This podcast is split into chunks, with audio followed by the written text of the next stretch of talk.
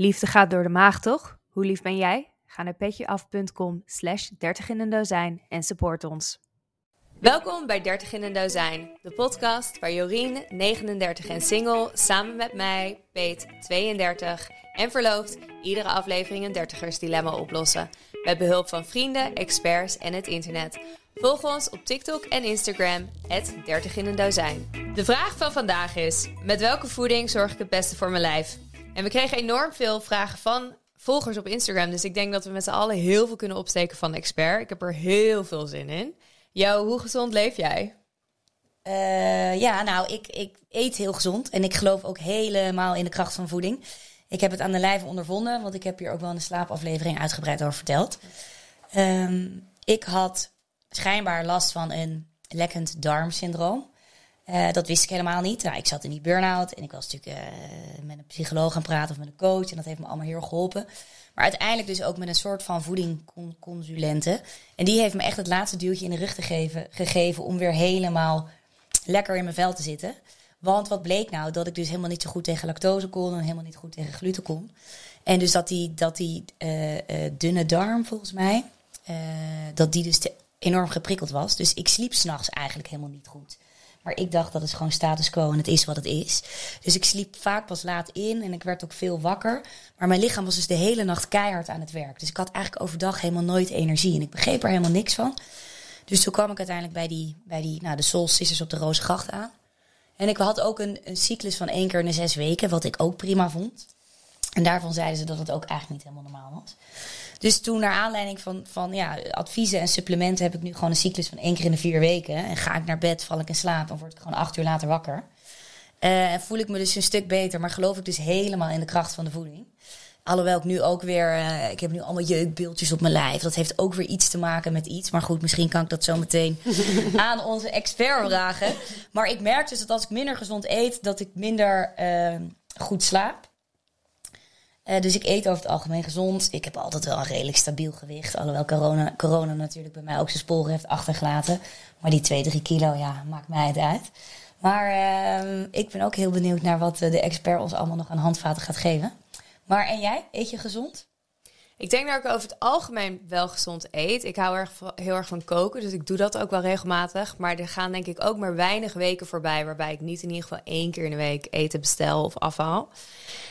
Um, en ik denk dat ik toch wel, net als een heleboel mensen in de westerse wereld, suikerverslaafd ben. Ik denk, ja, ik denk dat er weinig mensen zijn die het niet zijn, maar we zullen het zo wel horen.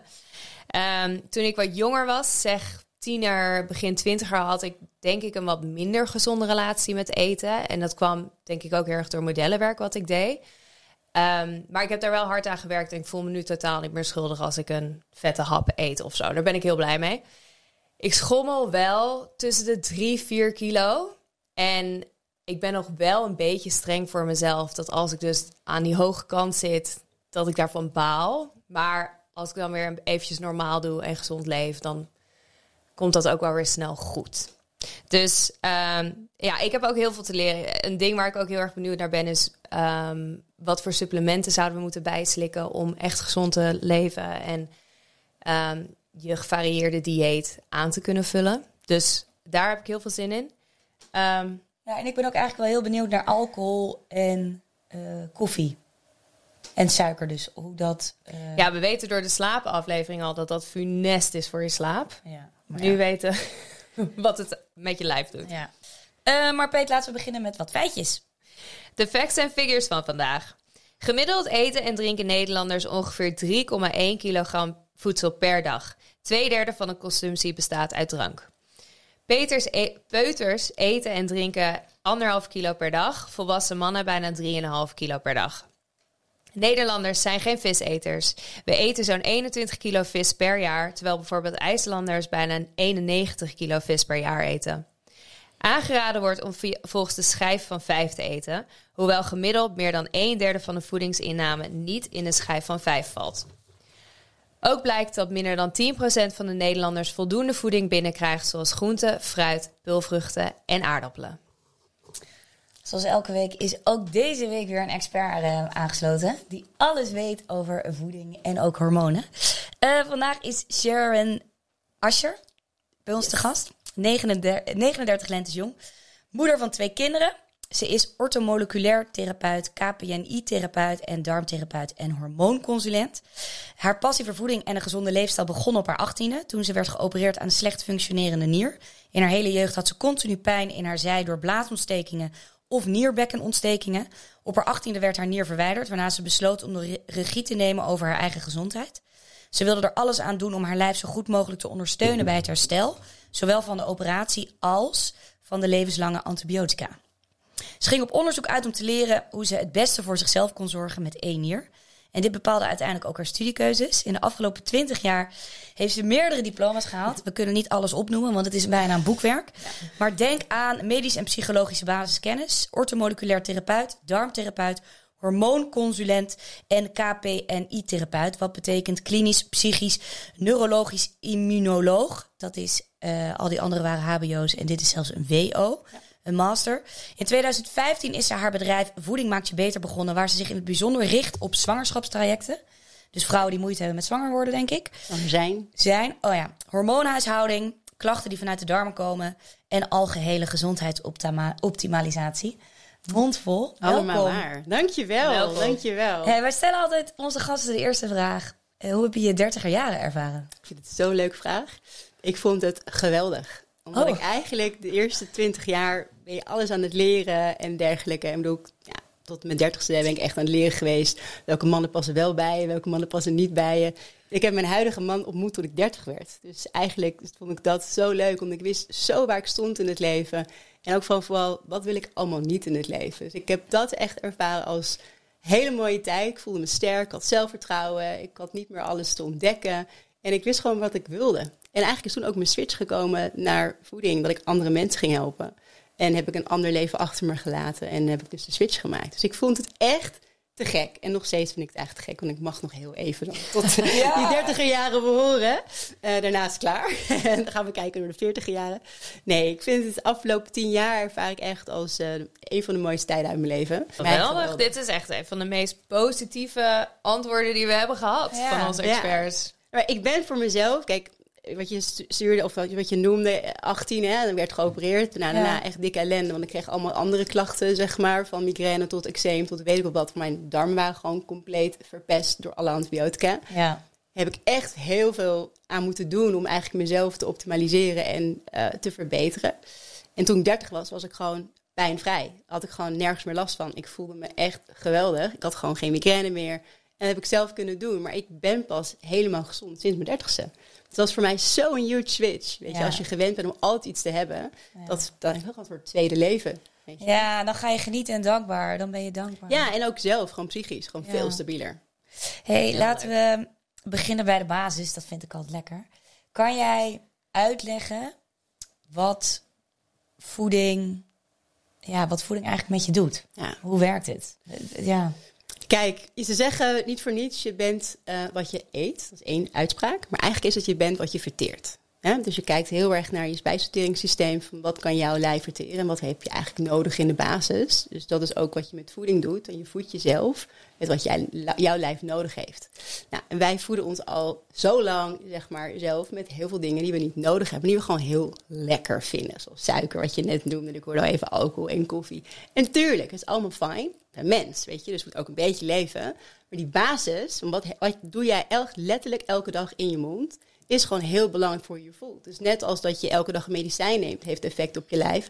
Waarom heeft voeding dan geen effect op je lijf? Dus voeding is letterlijk de basis hoe jij als het ware een soort controle kan krijgen over je eigen lijf.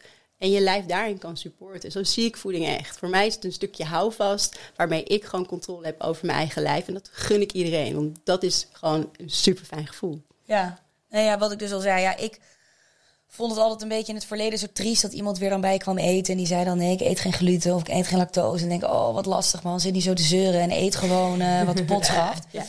Maar toen uiteindelijk ook wel juist uh, ja, heel erg geleerd wat de kracht van voeding met je doet. Want bij mij heeft het echt wel het verschil gemaakt. Ja.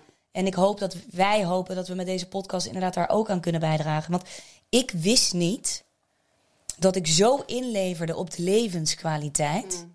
Mm. Uh, ja door, doordat ik verkeerd at. Ja. Eh, dus mensen die nu luisteren en eigenlijk dus dat ook niet weten.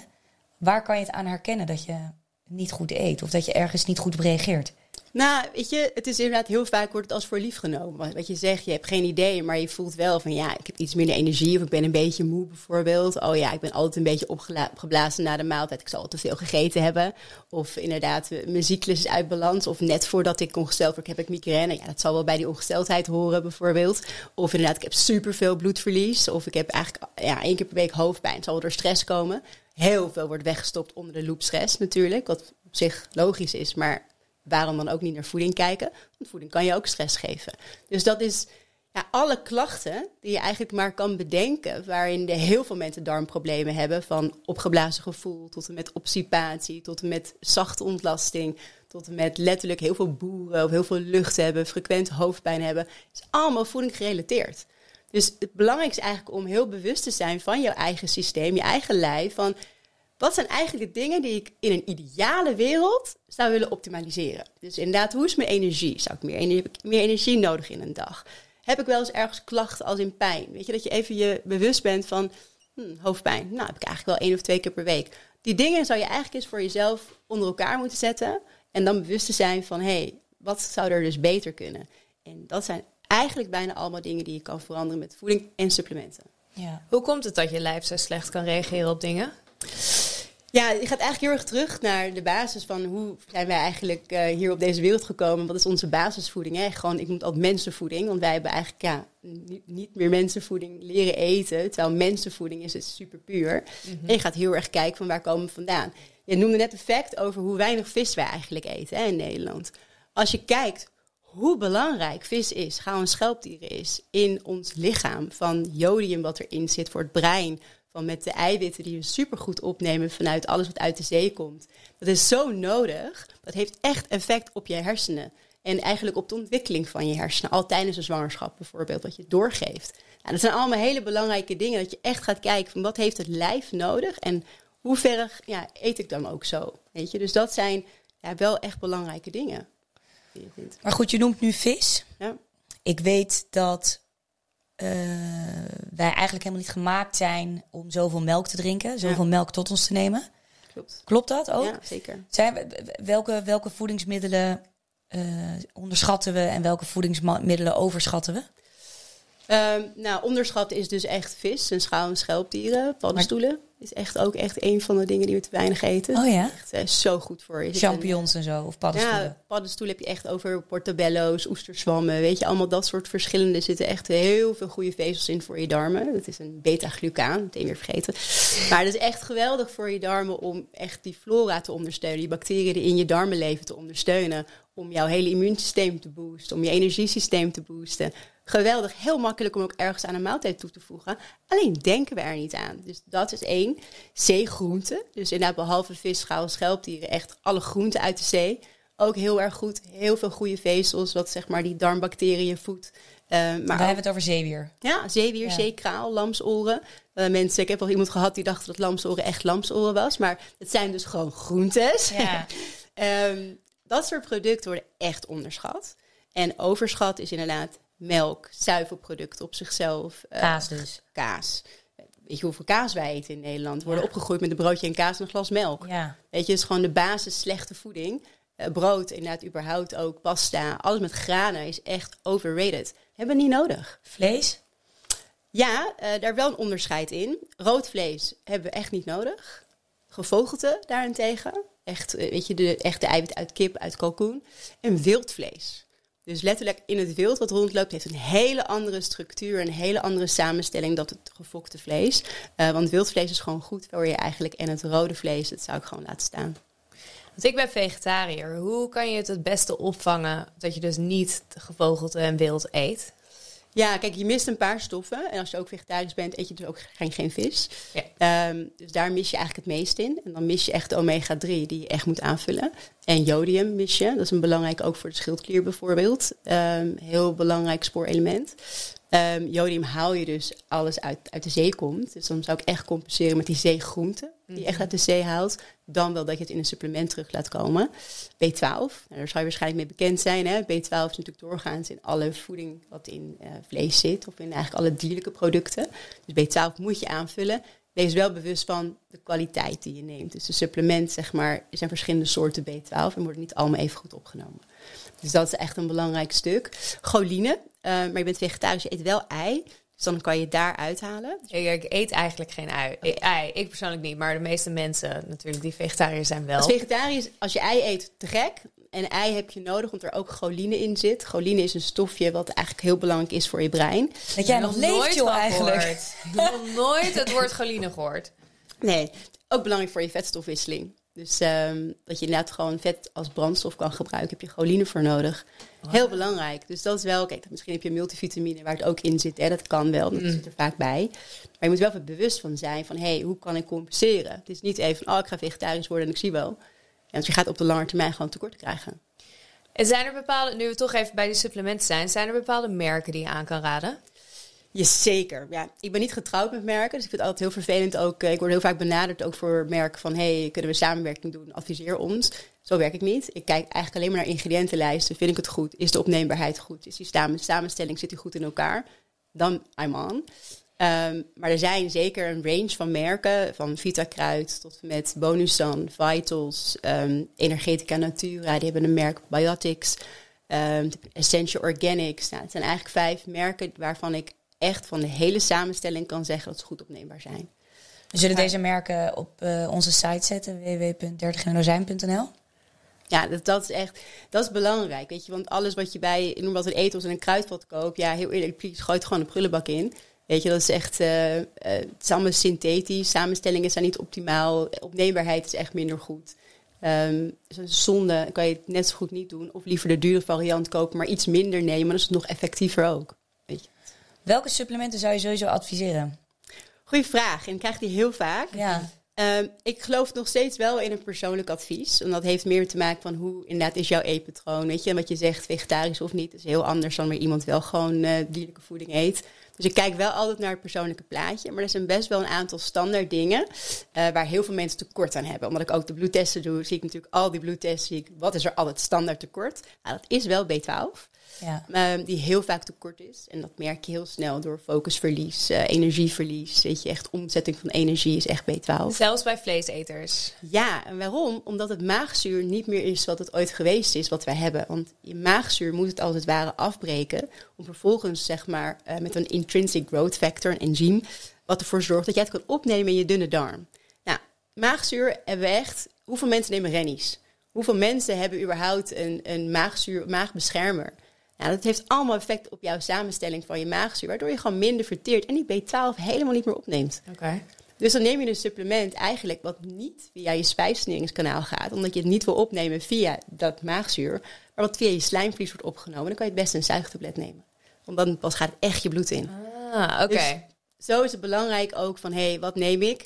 Andere wat belangrijk is, is echt omega-3. Of dat nou een algeolie variant is, of dat nou echt, maar als die omega-3 maar gewoon binnenkomt. Voor het brein belangrijk als ontstekingsremmer uh, in het lijf, om, om de balans een beetje te houden met de andere vetzuren.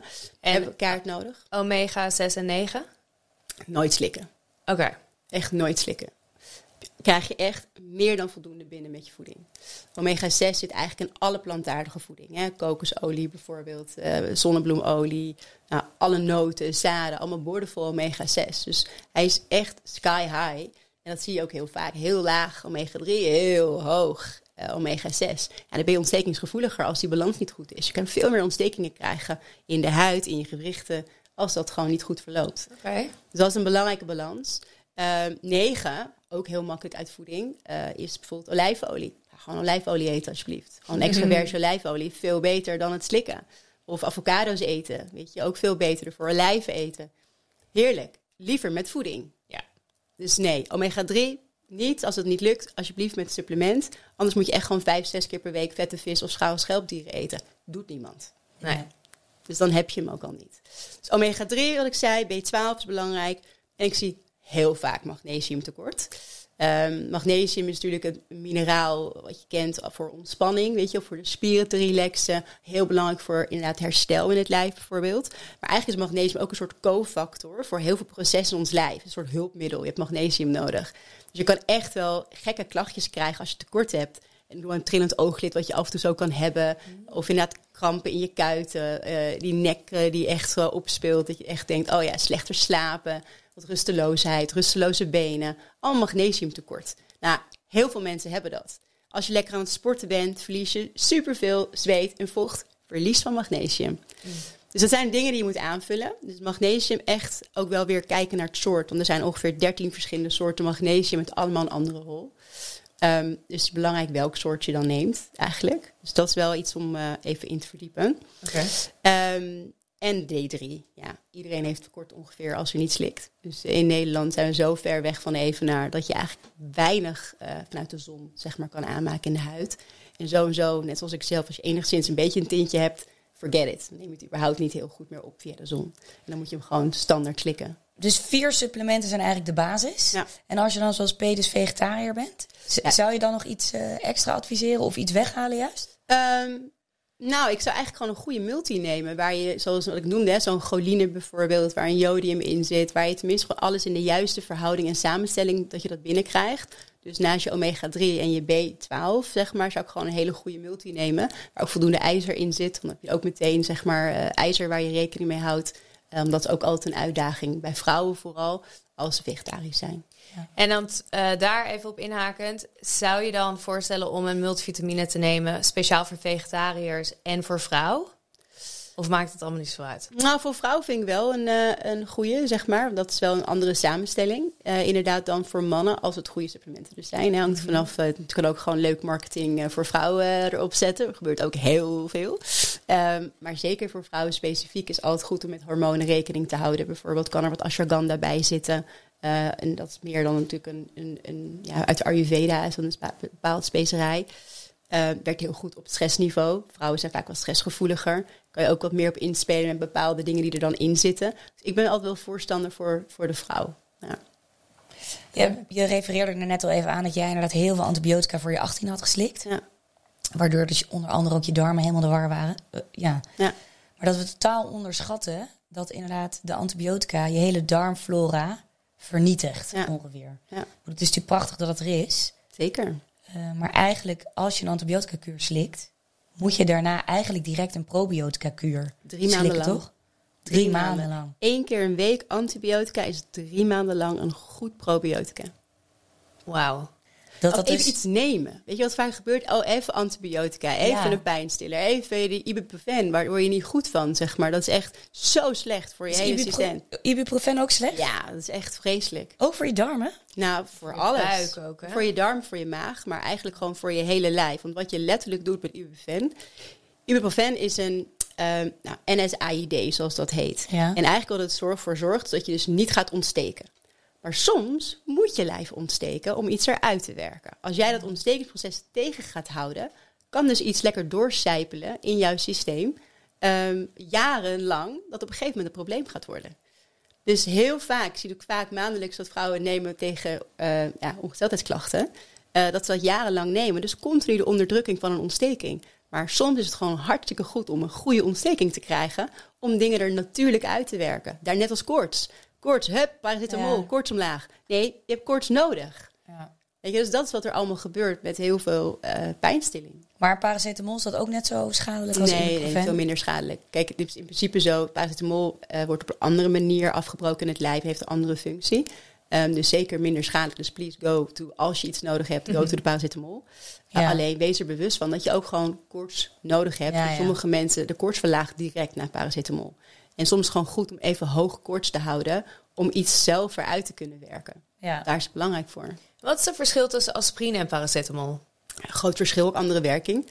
Kijk, aspirine is eigenlijk ook echt gewoon een, een ver- bloedverdunner. Hè, wat je vaak merkt, dat is vaak wat ze ook geven. Het is ook een pijnstiller, maar werkt weer op een andere manier eigenlijk in je lijf. Oké. Dus paracetamol is het is. Als, het het nodig is, als ja. als je pijnstiller hebt, zou ik daar eerder voor kiezen. Want ja, dat is wel eh, beter. Je gaf net al wat eh, indicaties waardoor mensen in principe eh, zouden kunnen herkennen dat ze last hebben van hun, van hun darmen. Hmm. Zou je die nog een keertje willen herhalen? Want je had het over ontlasting. Ja, dus je kijkt eigenlijk altijd gewoon even achterom van hoe ziet mijn ontlasting eruit. Hè? Als ontlasting blijft drijven bijvoorbeeld, weet je al dat er iets niet helemaal lekker gaat. Als ontlasting plakt in het toiletpot, gaat er iets niet helemaal goed. Als je niet elke dag naar het toilet gaat, dus veel obstipatie hebt, af en toe een dag overslaat, kan ook echt beter. Of als je vier, vijf keer per dag naar het toilet gaat, is ook echt een indicatie dat je gewoon veel te snel verteert en weinig vasthoudt.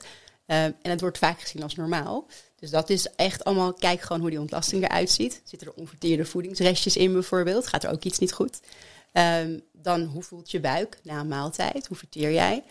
Ben je opgeblazen? Zeg maar, heb je gevoel van, hé, hey, dit blijft lang hangen. Zit het hoog? Zit het laag? Heb je echt het gevoel van zwanger te zijn? Dat zie ik heel vaak. Van het einde van de dag, oeh, ik lijk wel zwanger. Weet je dat gevoel? Het zal wel normaal zijn. Dat zijn ook allemaal signalen van je lijf. Die eigenlijk tegen jou aan het schreeuwen is om te zeggen, er gaat hier iets niet goed. Dus het is letterlijk die signalen opvangen en daar dan iets mee doen. Maar kijk hoe je wakker wordt. Is je buik plat? Na het eten, blaas je op. Weet je, er gaat iets niet goed. Ik maak wel eens de grap tegen Oscar dat ik zeg: Kijk, Os, zo zou ik er denk ik uitzien als ik vijf maanden zwanger ben. Ja. Na een maaltijd. Maar dat is natuurlijk helemaal niet oké. Nee, dan gaat er iets niet lekker in je spijsvertering. Dat is echt gewoon. Of je kan ergens niet goed tegen. Dus je eet eigenlijk iets dat je weet van: hmm, die vertering ligt niet heel lekker.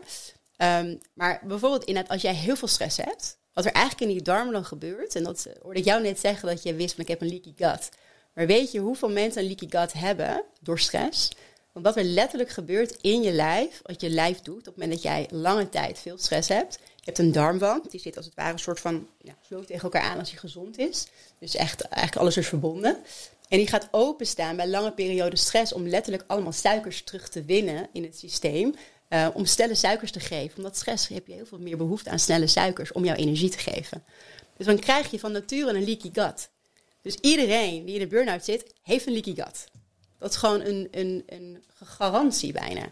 Omdat je dus een te lang, te veel stress hebt gehad. Cortisol is continu hoog geweest, waardoor je lijf niet anders meer kon dan die darmband open te gooien om meer stoffen terug te halen. Dus dan krijg je een leaky gut. Dus ja, dan moet je fixen. Weet je, anders blijft hij gewoon openstaan. Dus dat is altijd de reden waarom die connectie er ligt. Dus ook als je altijd opgeblazen bent, dan weet je gewoon, ik moet daar iets aan doen. Dat kan ook met stress te maken hebben. Iemand kan echt ook gewoon chronische stress hebben en daardoor opgeblazen zijn. Ik kreeg dus last van mijn lever uh, door uh, die leaky gut. Ja. Niet dat ik dat merkte, maar toen een test kwam dus uit dat mijn leverwaardes te hoog waren. Ja, te veel gifstoffen in je bloed. Te veel gifstoffen in mijn bloed, omdat dus mijn darmen dat niet goed konden verwerken. Nee, hij, ging, hij gaat door de darmband heen je bloedbaan in. Ja, en niet in mijn ontlasting. Het zou eigenlijk in mijn ontlasting terechtkomen. Maar er zijn heel veel mensen die obstipatie hebben. Ja. En dat is super frustrerend. Gelukkig ben ik er daar niet één van. Maar wat, uh, wat zou heel makkelijk handvat zijn voor die mensen ja, natuurlijk bij jou een consult boeken, maar... Nou, nee, er zijn wel wat tips hoor. Kijk, eh, het hangt helemaal vanaf. Hè. Kijk naar je voedingspatroon. En dan zeggen ze altijd vezels. En de meeste mensen denken over koolproducten. Dat zijn ja. vezels. Uh, please don't. Ga alsjeblieft naar meer groente eten. Twee keer daags groente eten. Um, de twee maaltijden, want anders kom je niet aan de hoeveelheid. Dat is iets wat je kan doen. Bij elke maaltijd goede vetten binnenkrijgen. Dan moet je denken aan een theelepeltje uh, olijfolie van met, uh, of wat noot, wat zaden, avocado, goede vetten om het wat soepeler te maken. Dat werkt goed. Um, dan anderzijds voldoende drinken. Echt, sommige mensen drinken zo weinig. Ja, dan krijg je vanzelf een obstipatie. We hebben het over water, hè? niet over limonade of nee, alcohol. Water en liefst lauw water. Dat is eigenlijk het meest stimulerende. Dus half koud, half gekookt. Dat werkt voor je stoelgang het beste. En eigenlijk het liefst al in de ochtend starten met een glas, heel groot glas lauw water om je gifstoffen af te voeren. Maar ook om je darmen soort van te activeren. Dus half gekookt, half koud. Dat doe je eigenlijk mengen, dus dat kan je al doen. Um, dan inderdaad dus kijken naar je intoleranties. Misschien zijn er wel voedingsmiddelen waar je eigenlijk helemaal niet tegen kan. Ik bedoel, van een broodje kaas krijgt iedereen bijna obstipatie. Of je gaat heel vaak naar het toilet. Snap je? Dat is echt een uh, combinatie. Anderzijds om het echt te stimuleren. Dus als je weet van nou, dit is allemaal goed en toch kan het door stress af en toe dat je darmen gewoon gaan vasthouden. Wat op zich ook logisch is. Kan bijvoorbeeld lijnstaat heel erg helpen. Hele lijnstaat ergens doorheen doen. Uh, lijnzaad thee maken. Dus gewoon echt een paar eetlepels hele lijnzaad in een glas heet water. 10 minuten laten staan. Alleen het water drinken. En dan doe je gewoon twee of drie keer per dag. Stimuleert ook al. Maar het is een natuurlijke manier. Het is niet de oplossing. Het is niet waar het vandaan komt. Maar het is altijd goed om eerst te kijken, hé, hey, waar komt het vandaan? En dan ga je ondersteunen om er natuurlijk vanaf te komen. Want te lang niet naar het toilet gaan is ook niet goed. Dan hou je al je gifstoffen vast. En dan inderdaad ja, ben je letterlijk soort aan het vergiftigen van binnenuit. Dus dat, um, ja, is wel belangrijk ook om naar te kijken. hey, want als mensen bij jou komen, hoe gaat zo'n traject dan? Um, nou, altijd een intakegesprek om eigenlijk achter te komen van wat speelt er. Ik wil alles weten. Ik wil zelf weten hoe de zwangerschap was uh, van ja, de persoon zeg maar bij de moeder. Ja. Um, ik wil weten hoe de kinderjaren waren. Want soms zie je gewoon letterlijk hele traumatische gebeurtenissen waarna klachten zijn ontstaan die je eigenlijk terug moet iemand gewoon letterlijk ook een psychische therapie eh, aan moet gaan. Het komt allemaal terug in het lijf. Weet je, het lijf geeft signalen dat het hulp nodig heeft. Zo moet je het eigenlijk zien. Dat is prachtig. Je lijf is een soort klankbord van, hé, hey, hoe gaat het met mij? Ik had laatst nog iemand die gewoon alleen maar ontstekingen heeft in het lijf na het overlijden van een kind. Ja, tuurlijk. Maar dat verdriet is er nooit helemaal uitgegaan, want ze mocht niet huilen van zichzelf. Nou, dat slaat op in je lijf. Weet je, dat is echt logisch dat je ontstekingen krijgt. Heeft het voor mij dan zin om te zeggen wat je met voeding moet doen? Nee, want ze blijft ziek. Dus zij moet gewoon echt zo een traject in om dat aan te gaan. Dus daarom is een intake heel belangrijk om te kijken van wanneer zijn klachten ontstaan, wat was er in die periode, wat gebeurde in die periode, wat is daar vooraf gegaan. Dus we gaan echt gewoon helemaal kijken naar, naar het leven van iemand. Van hé, hey, wat is iemand ja, normaal? Hè? Hoe ontbijt je? Wat doe je elke dag? Uh, hoe ervaar je stress? Heb je veel stress? Hoe vind je je werk? Is je werk leuk of ga je elke dag met pijn in je buik naar je werk? Heb je een gelukkige relatie? Uh, alles is van belang voor je gezondheid. Alles. Dus het is echt een, ik moet altijd een soort 360 intake, omdat ik alles van je wil weten. Uh, dus dat is best, best pittig. Maar ik denk dat het, dus de vragen die je stelt, je houdt natuurlijk iemand wel een spiegel voor. Zeker. Want als je die vragen zelf aan jezelf stelt, dan denk je, nou. Hè, ik heb gewoon een beetje last van mijn buik. Ja. We hebben af en toe ruzie thuis, maar hoe erg is het? Ja. Ja, je maakt het bewust. En het is een spiegel, maar het is ook een stukje bewustwording. Ja. Weet je, hoe gaat het eigenlijk met je? En dat is iets wat... Ja, je hebt sommige dingen gewoon niet door en stop je weg. En dus dat vraag ik. En dan doe ik heel vaak bij de een doe ik een bloedtest om te kijken van... hé, hey, wat speelt er eigenlijk allemaal? Dus ik doe eigenlijk altijd wel een check van vitamine, mineralen, intoleranties, gifstoffen... wat je noemt leverwaarden. Uh, dus ik check echt alles. Dus eigenlijk wordt al over check. En per persoon kijk ik wat voor andere testen er nog nodig zijn. Van een darmflora-check tot en met een hormonale check. Um, dat we gewoon alles in kaart brengen. Maar het hangt helemaal van de klachten af. Windjes laten. Ja. Is dat normaal? En in, zo ja, in welke mate? Ja, het is normaal, maar niet vaak. Het is inderdaad gewoon als jij een keer een windje laat op een dag, zo so be it. Maar als je dat de hele dag door echt merkt nadat je iets eet, dan gaat er iets niet goed in je vertering. En zachte windjes die heel erg ruiken, is een slechte eiwitvertering. Hele harde windjes die je echt hoort, is een slechte koolhydraatvertering. Wauw. En boeren? Kijk, hier kan je wat mee. Ja, ja boeren is vaak een, um, komt vaak, ja, dat heb je als je koolzuur hebt gedronken en je laat een boer, ja, fijn, dat klopt. Maar heb je dat heel veel na een maaltijd, wat ik ook zie, is er bijna altijd iets mis met je maagzuur. Heb je te weinig vaak, waardoor je het continu opboert als het weer naar boven komt. Dus dan ga je eigenlijk naar, de maag, naar het maagzuur kijken van hoe kunnen we dat optimaliseren. En dan 9 van de 10 keer gaat het boeren weg. Oké, okay. en dat is dus ook alleen maar met voeding dan te optimaliseren? Um, hangt vanaf of mensen echt al medicatie hebben gebruikt. Dus jarenlang rennies hebben gebruikt. Dan lukt het me niet met alleen voeding. Um, dan moet er een supplement naast om dat maagzuur als het ware ja, meer van te maken. Mm -hmm. um, dat is een hele mooie stof, betaïne. En dat kan ervoor zorgen dat het beter gaat. Maar als het af en toe is en je hebt het eigenlijk niet echt door, kan het met voeding. Uh, spa rood bij je eten bijvoorbeeld. Verzuurt je maagzuur, verteer je beter. Klinkt heel gek, terwijl je dan denkt, ik ga juist boeren. Maar spa rood maak je maagzuur zuurder. Gewoon water zorgt ervoor dat eigenlijk het maagzuur minder zuur wordt. En daarom verteer je slechter. Dus geen water bij het eten, liever spa rood bij het eten. En daarom bijvoorbeeld, en niet een uitnodiging om veel wijn te gaan drinken. Maar in de Mediterranean countries, echt, daar, daar uh, drinken ze dus wijn bij het eten. Omdat het pH-waarde van wijn dus zuur is, waardoor je beter verteert. Eindelijk iemand. en een lifehack waarin alcohol toch nog wordt gestimuleerd. Is, kijk, dat misschien meteen om even op in te komen. Mensen zeggen altijd, je mag dan helemaal geen alcohol meer. Nee, klein beetje alcohol is serieus gewoon ook nog goed voor een lijf. Niet tijdens zwangerschap, dat allemaal laat. Maar als we ja. even hebben over dat niet. Klein beetje alcohol hebben we nodig. En een vrouw bijvoorbeeld wat goed gaat, kan verteren. Het is niet veel, maar het is wel wat. Twee glazen, drie glazen rode wijn per week. Fantastisch. Weet je, voor een man kan net even iets meer hebben, is vier glazen. Uh, maar dan vooral rode wijn. Want dan zitten ook nog heel veel goede stoffen in. En dat is eigenlijk supergoed. Niet allemaal op één avond, wel zeg maar een beetje verspreiden. Uh, maar eigenlijk is dat dus heel erg goed. En dan hebben we het over rode wijn. Ja, jammer hè? Maar en wat een lifehack dat je dus inderdaad een glas spa rood bij je eten moet eten. Ja, want ik dacht uh... dat je juist dat drinken bij het eten niet goed was. Dat klopt, met gewoon water. Of als dus die pH-waarde niet zuur is, waardoor je eigenlijk effect hebt op je hele spijsvertering. Maar ja, als jij zo'n pittige Thaise curry gaat wegknallen, dan moet ik daar wel wat... Uh... Ja. Maar water kan het verergen. Oh. Kan je beter gewoon een glas rood nemen, dan ben je er sneller vanaf. Ja, precies. Maar dus dan, dan ga ik wijn. dat doen. Nee, grapje. Je hoort tegenwoordig een heleboel mensen die intolerant zijn voor gluten of lactose of allergieën hebben. Is dat nou heel erg overtrokken? Of hebben gewoon een heleboel mensen hier last van? Kijk, ik denk dat we eerst even een heel groot onderscheid moeten maken tussen allergie en intoleranties. Een allergie is letterlijk als jij het nu eet, krijg je of een dikke lip en er moet meteen een, zeg maar, een EpiPen in, anders dan ga je oud, kan je niet meer ademhalen. Dat is echt een allergie. Dus instant reactie. Intolerantie heeft echt met je vertering te maken op darmniveau, dat je het eigenlijk niet goed kan verteren. Maar het is geen allergie. Dus een intolerantie kan ook overgaan. Een allergie gaat doorgaans niet meer over. Dus daar is echt wel een groot verschil in. En intolerantie is eigenlijk bijna altijd op, verteringsniveau. Dus je moet de hele vertering langs gaan. En dat is vaak omdat je het veel hebt gegeten. En dus eigenlijk in Nederland, als we kijken, ik denk dat heel veel mensen intolerantie hebben voor gluten, uh, voor koemelk, omdat het een onderdeel is van elke dag eten.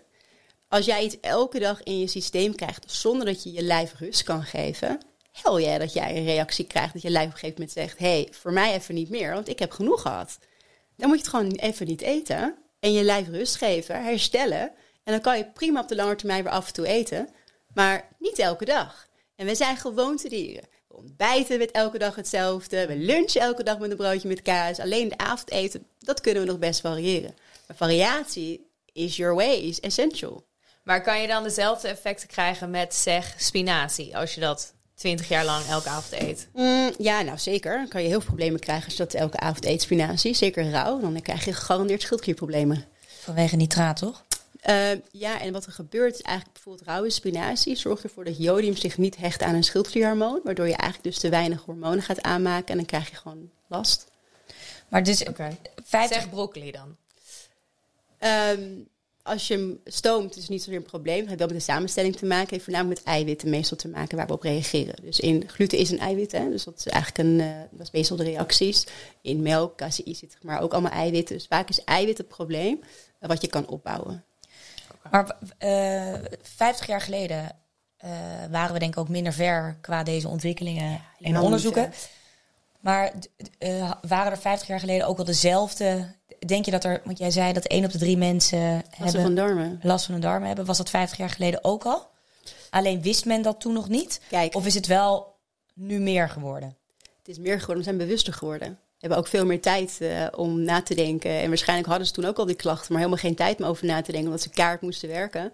Uh, kinderen verzorgen, uh, ik ben blij dat ik zelf nog besta. Dat is een heel ander wereld. Mensen waren ook veel actiever, weet je. Zaten minder uh, op hun gat de hele dag. En je waren gewoon veel meer bezig. Ja. Dus tuurlijk waren er vast en zeker al klachten. Alleen er werd wel minder naar geluisterd. En het is nu wel veel meer dat we daarover praten. En het is bijna een soort van uh, hype hè, om, uh, om inderdaad... Uh, ja, ik ben glutenintolerant. Het, het hoort er een beetje bij. Ja. En ook heel veel mensen die het gewoon van nature doen... om ineens zeg maar geen gluten meer te eten. En dat is niet per se altijd the way to go, weet je. Dat is, dat is uh, vroeger hadden ze van, ja, ik ben blij dat ik mijn brood überhaupt kan eten, weet je. Ja. Maar variatie is wel iets um, Ja. van wat belangrijk is. Misschien deden ze dat vroeger wel meer. Hé, hey, want ik wil zo meteen zeker ook even naar dat hormonenstukje van je. Ja. Maar ehm, hoe ziet eigenlijk... Oh nee, dus je gaf net al wat indicaties. Dus als iemand regelmatig migraine heeft... dan is het goed om eens te kijken naar je, naar je eh, vertering of naar je darmen. Ja. En naar je Eh, hormonen ook hoor. Ja, blaas, bla, eh, regelmatig blaasontsteking, Absoluut. nierbekkenontsteking. Ja, dat, dat start vaak bij blaasontsteking. Als het bij de nieren zelf start, wat in mijn geval zo was, dan is er vaak iets niet helemaal goed op uh, nierniveau. En dan is het altijd belangrijk om wel eventjes dat te checken, dat je weet dat je nierfunctie goed is. Ja. Hè? Dus zonder blaasontsteking, het is vaak een verwaarloosde blaasontsteking, nierbekkenontsteking. Um, maar op het moment dat jij alleen maar nierbekkenontsteking hebt, dan moet je eventjes je nierfunctie laten controleren, controleren in het ziekenhuis. Ja, dus eh, slechte of gekke ontlasting, zei je. Ja. Veel windjes laten. Ja, Nou, boeren hoeven nog niet, boeren kan. huidproblemen. Oh ja, huidproblemen. Zeker. Veel vriendinnetjes inderdaad met acne. Die Ja. hebben toen inderdaad eh, lactose eruit gegooid. En die hadden toen een prachtige huid. Ja, Acne. zeker. En nog, nog meer. Ja, hoofdpijn, dus wat je zegt, um, acne, eh, disbalans, menstruatie, zeg maar, zit ook wel veel inderdaad in. En wat ik heb, jeukbultjes nu op mijn lijf. Dat heb ik dus als ik bepaalde dingen eet. Soms ook als ik een glas wijn drink. Heb ik nu hier zo. En dan begint het enorm te Histam jeuken. histamine. Dat is je probleem. Dat zie ik hier. Dat is echt een... His, hi- ja. Als je zegt jeukbultje bij wijn. Wijn is heel erg hoog in histamine. Ja. Uh, paprika, aubergine, courgette.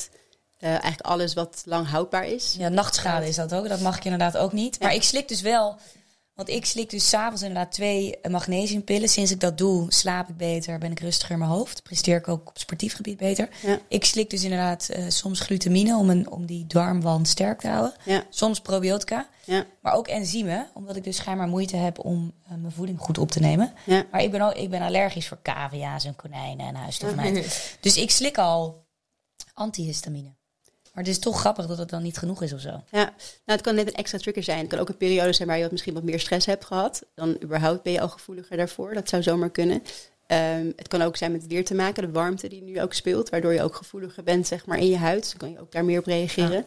En het feit dat je een overgevoelig systeem hebt voor allergieën, betekent eigenlijk dat je immuunsysteem wat te actief is, waardoor je te snel reacties krijgt. Dus eigenlijk is dan je way to go om vooral je immuunsysteem rust te geven. Ik weet niet hoe vaak je eet op een dag. Ja, de, de drie keer. Ja. Omdat ik heb dus best wel last ook van mijn darmen. Dus ik hou het wel bij drie, Drie keer. eetmomenten, dat is belangrijk inderdaad. Ja. En vooral om je immuunsysteem rust te geven, veel warme voeding. Oh ja. Veel rauw. Maar goed, hoe, zie, hoe zou... Want wij zijn inderdaad gewoontedieren. Ja. Vroeger had ik altijd een glas Vita D. Dronk ik een glas Vita D. En ik heb twintig jaar lang Frosties met melk ge Ja, gegeten. ik Nou, ook cornflakes. De Frosties, daar zit volgens mij gewoon een kilo suiker op. En die melk, Ja. nou ja, jij begrijpt dat ik uiteindelijk natuurlijk lactose intolerant ben geworden. Ja. Maar nu eet ik dus al, eh, nou wat is het, vijf jaar lang een prutje havermout. ja, En dat leng ik dan aan met water. dat doe je elke dag. Elke dag. En dat kan dus ook niet best.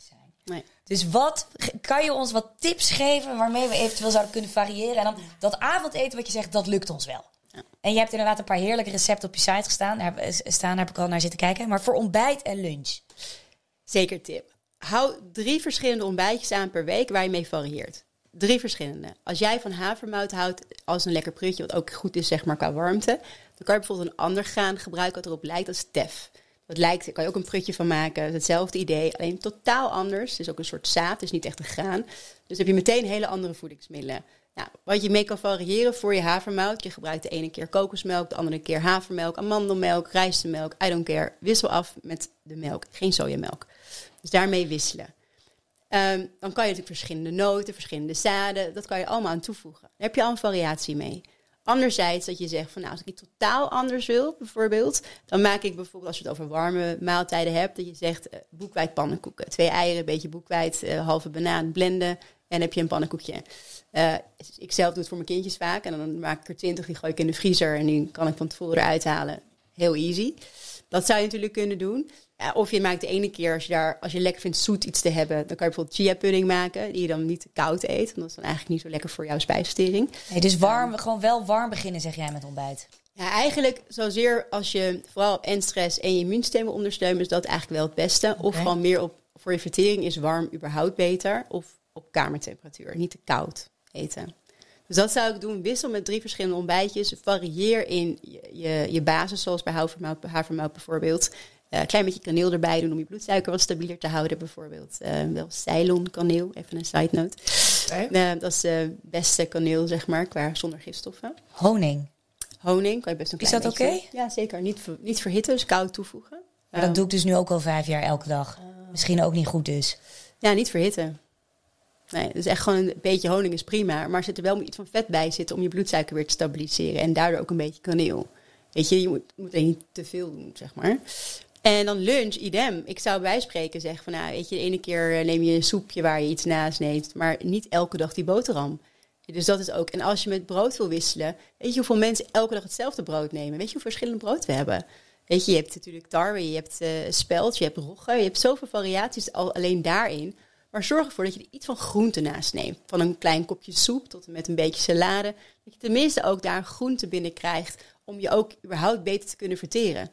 Want groente zorgt er ook voor dat we beter verteren. Alleen een broodje met iets erop verteert echt reeds slecht. En dan krijg je ongeveer om vier uur zo'n gigantische dip. En niet omdat het de zeg maar welbekende vier uur dip is. Gewoon omdat je lunch niet goed genoeg was. Heel zwaar is om te verteren. Moeilijk is om te verteren. Kost vreselijk veel energie. Tuurlijk heb jij een dip om vier uur. Dan ga je weer iets eten. Ik heb dat enorm. Je kan, ik, kan, eh, ik kan na de lunch een uur slapen. Ja, dan gaat er iets mis in je lunch. Wat goed. Moet je eigenlijk naar je lunch kijken van... hé, hey, wat eet ik nou wat niet zo lekker loopt? En hoe kan ik dat verbeteren? Ja. Misschien moet je wel iets meer eten juist... maar dan bijvoorbeeld aan, ja, aanvullen met bijvoorbeeld iets warms wat goed verteert. Ja. ja, ik doe ook wel glutenvrij brood. Het is niet super lekker, maar als je het in de rooster doet, is het oké. Ja, en dat, dat vind ik lastig met glutenvrij. Want alle glutenvrije producten denken we gezond te zijn. Maar als je naar de ingrediëntenlijst kijkt, weet je hoeveel zooi erin zit. Oh, weet je, echt? het allemaal op basis van mais en E-nummers om het een beetje lekker te maken. Want op zichzelf is het gewoon smaakloos. Ja. Dus het, er zit gewoon veel te veel zooi in. Dus is glutenvrij brood dan de beste? Eh, nee. Ik zou het gewoon liever echt totaal iets anders kiezen. Want glutenvrij, er zit niks voedzaams in. Oké. Sorry. En light, light product is ook niet helemaal je van het, hè? Nee, dat zou ik ook echt. ehm, kijk, het is natuurlijk lekker voor af en toe. Ja, weet je, dat is natuurlijk, snap ik wel. Hè. Mensen cola light denken er zit geen suikers in. Maar de aspartaan doet veel meer met je hormonale balans. En geeft nog steeds een signaaltje in jouw lijf dat er suiker binnenkomt. Het enige wat je dan krijgt, dat er geen suiker zit. Je lijf wel dus insuline gaat aanmaken om zeg maar suikers af te breken, maar het is er niet. Dus dan krijg je eigenlijk dat je continu verpest het signaal dat je insuline moet gaan aanmaken. Waardoor je lijf er toch ook minder gevoelig voor gaat worden. En dan word je net als goed insulineresistent. Want je wordt er niet meer gevoelig voor. Nee. Dus dan krijg je een probleem in je bloedsuikerspiegel. Waardoor je heel erg dus die dipjes gaat krijgen in een dag. Ja, en dan is het ook niet goed voor je energie. Dus eh, liever niet. Liever gewoon puur houden. Eh, van sparoot tot met dat je kombucha bijvoorbeeld kan je af en toe drinken. Er is ook best veel suiker in soms, maar kan je best af en toe drinken. Tot en met dat je in sparoot wat, wat toevoegt van eh, leuke vruchten. Wat je zelf erin doet om het gezellig te maken. Ehm, en goede groentesapjes mag prima. Geen fruitsapjes, maar groentesapjes kan je best af en toe drinken. Ehm, je bent ook hormoonconsulente. Nu Ja. weet ik dat veel vriendinnetjes van mij... eh sommigen hebben moeite gehad met zwanger, eh, zwanger te worden. Ja, Hadden geen ijsprong of eh, lage, ja, gekke, gekke cyclus. ja. En die zijn toen inderdaad acupunctuur, maar ook heel erg met, voeding aan de slag gaan. Hoe werkt dat? Hoe, hoe, waar, ja. Hoe kan dat? Ja. Ja. hoe kan dat? Ja, je ziet het tegenwoordig echt meer dan ooit dat het niet helemaal lekker loopt met zwanger worden. En dat is inderdaad, ik zie veel te veel mensen, heel eerlijk, die dus inderdaad moeite hebben met zwanger worden. Ook jonge leeftijd, alle leeftijd jaren proberen. Dat is echt frustrerend en heel lastig, heel verdrietig ook vaak. Ehm, hoe komt dat? Eén, denk ik echt dat we gewoon op het moment een slechte levensstijl hebben. Dus echt ons lijf vervuilen. Alle vrouwen worden ongeveer per 16 aan de pil gezet. Hebben geen idee wat het met je hormonale balans doet. Maar dat is echt, echt funest, waardoor ze bijna allemaal PCOS ontwikkelen. Dus dat is echt wat je nu heel veel ziet. Ja. Nou, bijna elke vrouw die PCOS heeft, is lang aan de pil geweest. Dat is echt gewoon bijna allemaal. Oh, dus jij bent geen voorstander van eh, jong aan de hormonen gaan? Ja, ik heb zelf ook de pil gebruikt vroeger. Ik was ook 16 tot ik aan de pil wist ik veel. Ja. Maar je doet het maar omdat je denkt dat het goed is. En ik Ja. dacht, eh, ik heb geen last van mijn cyclus. eh, fantastisch. Maar nu ik dit weet, zou ik mijn dochter echt never ever aan de pil zetten. Er zijn echt wel andere manieren. Zoals een spiraaltje of zo? Ja, een spiraal kan. Misschien als 16 een beetje jong om een Ja. spiraal te nemen. Ik bedoel, ik was zelf wel 18 trouwens. Ik heb maar twee jaar de pil gehad. Ehm, maar ja, als, alleen als ze echt klachten heeft, ga ik proberen die klachten te ondervangen. Van waarom heeft ze dan echt klachten? Dus ik ga meer naar de bron. Want verder, weet je, bedoel, als we een vriendje gaan krijgen, praten we weer verder. Ja, ja. Maar als het echt om de klachten gaat, dan gaan we de klachten aanpakken. Dan ga ik niet wegstoppen met een pil. Nee, ik heb het nu ook wel specifiek dan over anticonceptie als je een vriendje hebt. Ja. Precies, maar dan zou ik eerder aan de spiraal gaan. Wat eigenlijk lokale afgifte is. Bijvoorbeeld als je een, een hormonale eh voor hormonenspiraal neemt. Eh, je hebt ook natuurlijk een koperen spiraal, maar overal zit nadelen aan. Hè? Ja. Dus het is altijd wel, je moet altijd de voordelen en de nadelen mee tegen elkaar opwegen. Dat is helaas wel zo met anticonceptie. Eh je ziet nu ook heel veel vrouwen die dat dus inderdaad met zo'n ladycam kijken naar hun temperatuur, lichaamstemperatuur. Ja, het allemaal, het zitten allemaal eh, ja, negatieve kanten aan. Dat Ja. wat is. Dus ja, dat is echt wel een nadeel. Dus die pil al heel vroeg gehad. Daarom krijg je echt later problemen met hormonale disbalans. Ehm, ook als je gaat kijken, overgewicht is bijvoorbeeld echt een probleem voor je hormonen. Zie je ook heel vaak dat PCOS kan ontwikkelen. Ondergewicht dus inderdaad. Of een eh, eetstoornis hebben gehad in het verleden. Heeft ook altijd effect op je hormonen. Ehm, dat zijn dingen die je echt naar moet kijken. Maar ook bijvoorbeeld voeding. Veel te veel omega-6, zoals ik net noemde. Hè? Dus allemaal kokosolie, geen of weinig omega-3. Omega-6 torenhoog. Ja, complete disbalans voor je hormonen. Want die hormonen die hebben echt goede vetten nodig. Of gewoon alles dus light nemen, inderdaad. 0% vet. Weet je, dat is ook zo. Gewoon te weinig vetten. Dan heb je helemaal geen brandstof voor die hormonen. Eh, alle E-nummers, dus alle bewerkingen wat erin zit, allemaal verstorend voor je hormonen. Wat dacht je van huidverzorging? Huidverzorging waar zoveel zooi in zit, wat je opneemt via je huid, wat volledig effect heeft op je hormonale eh, uiteindelijk disbalans. Deodorant, wat natuurlijk gewoon in je huid getrokken wordt.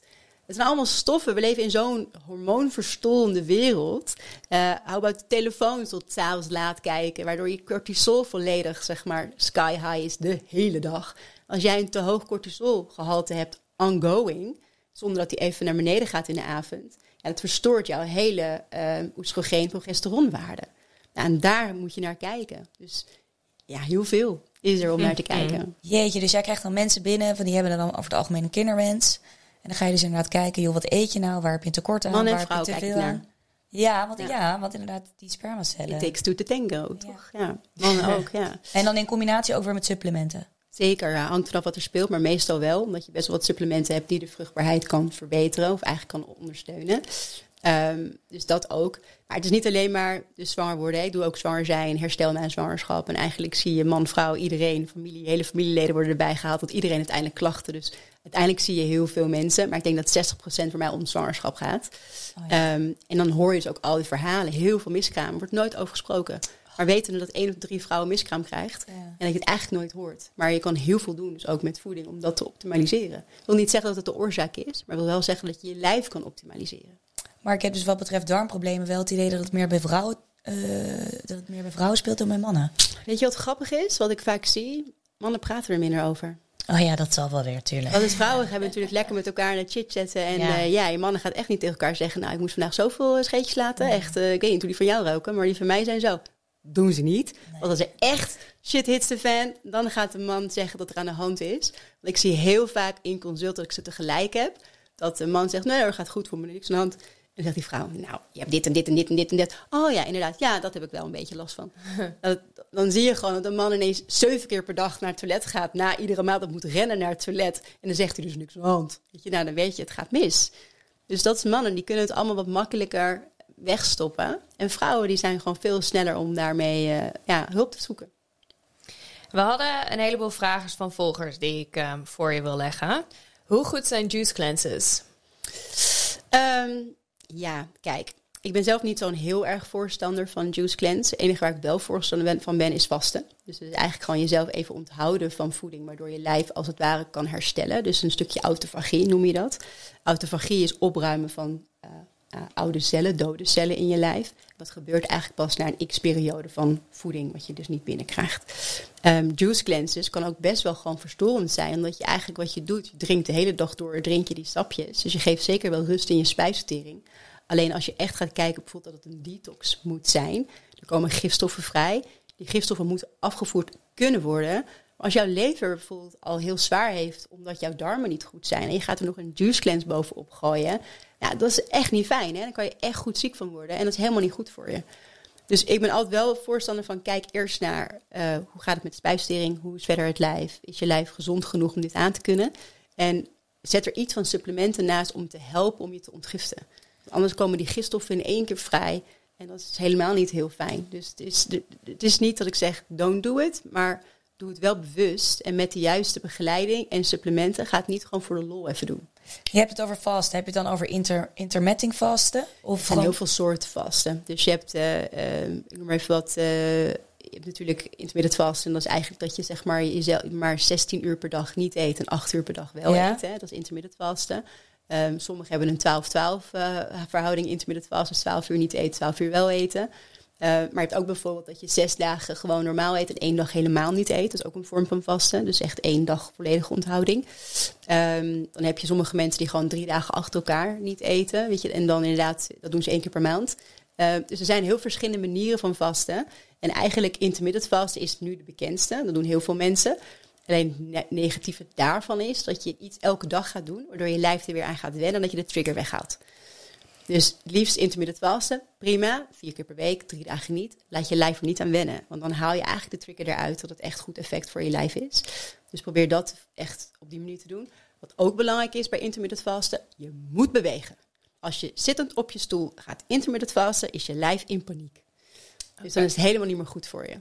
Dus je moet echt bewegen. Dus I don't care of je gaat fietsen of dat je gaat wandelen of whatever gaat doen. Maar je moet iets van beweging doen. Oké. Oké. Ehm, diëten, hoe kijk je daar tegenaan? Ja, ik ben absoluut geen voorstander van een dieet. Ik noem het eigenlijk altijd meer een lifestyle. Want op het moment dat je gaat diëten is het vaak kortstondig. En dan leef je er eigenlijk weer naartoe om anders te gaan eten.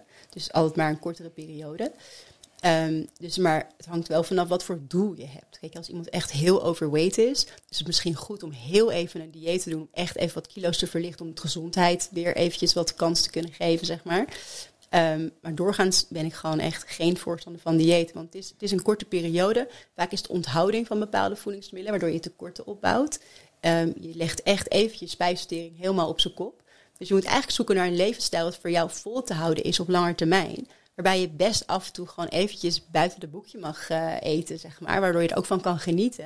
Want anders krijg je dus echt ook nog een probleem met een band met eten. Ja. De meeste mensen die diëten, die hebben echt geen goede band meer met eten. Omdat eten dan een soort vijand wordt.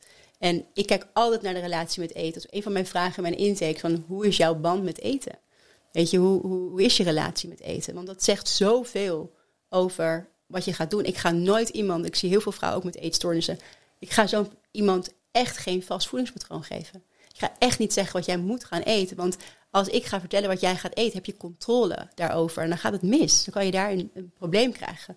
Dus we gaan het hebben over andere dingen. We gaan anders kijken naar voeding. Dus diëten, please don't. Weet je, kijk wat goed voor je lijf is en wat jouw lijf nodig heeft. En dat is denk ik de basis. Geloof je in intuïtief eten?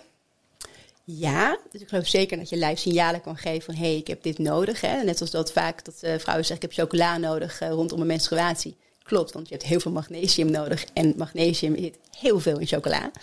Dus tuurlijk. Of inderdaad, ik heb echt heel veel zin in, nou veel vrouwen dan zin in suikers. Maar wat heb je dan eigenlijk, waar heb je dan eigenlijk behoefte aan? Je hebt gewoon energie nodig. Weet je, dat is eigenlijk wat het is. Dus het is ook wel belangrijk om die intuïtie, zeg maar, goed plaatsen. Dat je niet elke dag denkt, nou, die reep chocola, joh, dat heb ik gewoon nodig, want ik voel het. Weet je, dat is natuurlijk ook lastig. Ik heb dat met vlees. Als ik veel heb gesport, heb ik ijzer nodig, heb ik het idee. Kan ik heel veel zin hebben in vlees. Ja, of soms dat je ineens een sinaasappel wil eten. Oh ja. denk ik, oh, misschien heb je vitamine C nodig of zo. Ja, maar dat, ik geloof daar zeker in. Ik denk dat het heel goed is. Ik denk alleen, Kijk, bijvoorbeeld eh, als ik naar mezelf kijk tijdens zwangerschap, ik ben helemaal geen fan van rood vlees. Ja, ik voelde me een soort carnivore, dat ik echt dacht, wat is dit? Weet je, waar, waar, waarom? En mijn man zei ook, wat gebeurt er met jou? Kijk eens naar de, naar de, naar de koelkast, wat er allemaal voor vlees in staat. Ja, ik, ben gewoon, ik heb gewoon ijzer even nodig. Doe ik dat langer termijn? Nee, want ik weet dat het niet goed voor me is. Maar even een boost, prima. Weet je, daar is ook helemaal niks mis mee. Waar ik dan eigenlijk ook heel benieuwd naar ben, wat vind jij van vegetariërs? En veganisten. Hele onaardige mensen. Ja, nee, nou, sowieso. nee, maar nee. Qua, qua voedingspatroon. nee, ja. Ehm, ik ben er geen voorstander van. En dat heeft er eigenlijk met alles te maken dat ik ben geen voorstander van compleet dingen uitsluiten in je voedingspatroon. Omdat er eigenlijk altijd dan moet je met iets rekening houden wat je moet blijven aanvullen. En ik heb liefst dat je het meest kan oplossen met voeding. Vegetariërs, je mist zeg maar in, in dat stukje schaal schelpdier en vis eigenlijk het meest. Omdat ik weet hoe belangrijk dat stukje voor je brein is. Um, en dat stukje voor je brein, je kan het beter eten voor een betere opname dan dat je het kan slikken. Daar is echt altijd wel een groot verschil tussen. Dus het is meer dat ik kijk naar wat je lijf nodig heeft. Um, waar ik van zeg van daar ben ik geen voorstander van. Maar ik snap het heus, zeg maar, op het gebied van uh, beter voor de wereld zijn. En uh, ja, als we gaan kijken naar die hele industrieën, snap ik helemaal. Maar voor het lijf is dat niet per se beter. Wel plant-based, hè? dus wel laten we zeggen, laten we gewoon uh, groente, fruit als basis, geweldig. Maar je hebt gewoon af en toe wat dingen nodig. En kwik en zo dan, want daar wordt natuurlijk, er zijn allerlei horrorverhalen over dat ons vis vol zit met kwik en dat je daarmee zelf weer vergiftigt. Zeker. Is dat iets om bang voor te zijn? Ja, weet je wat het is? Je kan echt voor alles bang zijn. Mm. want daar mag je echt bijna niks meer eten. En als je gaat kijken dat je de voordelen opweegt tegen de nadelen, is het met vis is dat dit echt het geval. En als je ook gaat kijken hoe kleiner de vis, hoe minder kwik. Hoe groter de vis, roofvissen bijvoorbeeld, eten ook andere vissen, er zit veel meer kwik in. Dus daar kan je best nog je keuzes in maken. Dus kleine vis, haring, sardientjes, forel, um, de schaal, schelpdieren. Te gek. Heel laag in kwikgehalte. Wij kunnen kwik best um, met onze zeg maar, detox-organen, lever en nieren, kunnen we best wel verteren. En ook af en toe gewoon wat spullen inzetten om je lijf dus te laten ontgiften. Uh, glutathion is bijvoorbeeld een fantastische ontgifter voor de lever en voor je lijf. Een soort master antioxidant. En af en toe glutathion nemen is bijvoorbeeld een heel goed idee. Um, om dat stukje te ondersteunen. Dus op die manier kijk ik eigenlijk naar kwik.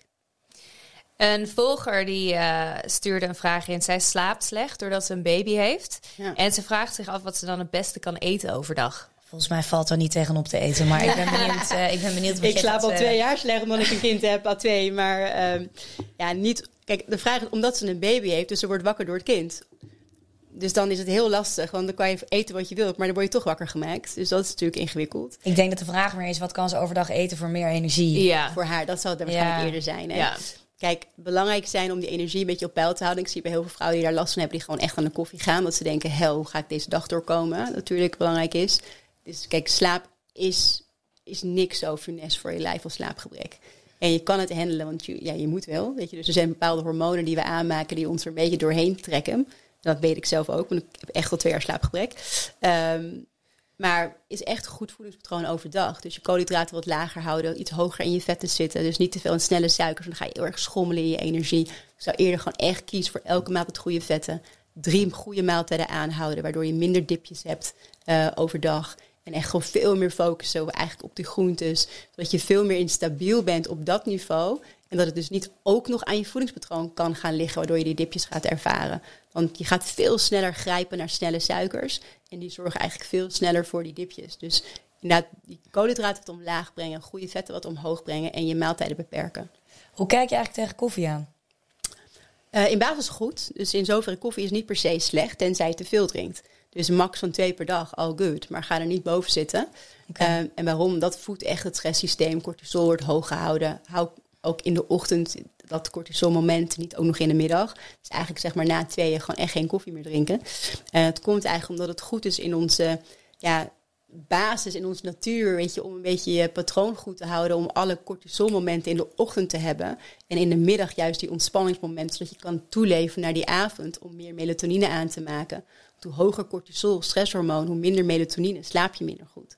Dus sporten bijvoorbeeld high intense, liever in de ochtend, geeft veel stress. Yoga, lekker in de avond.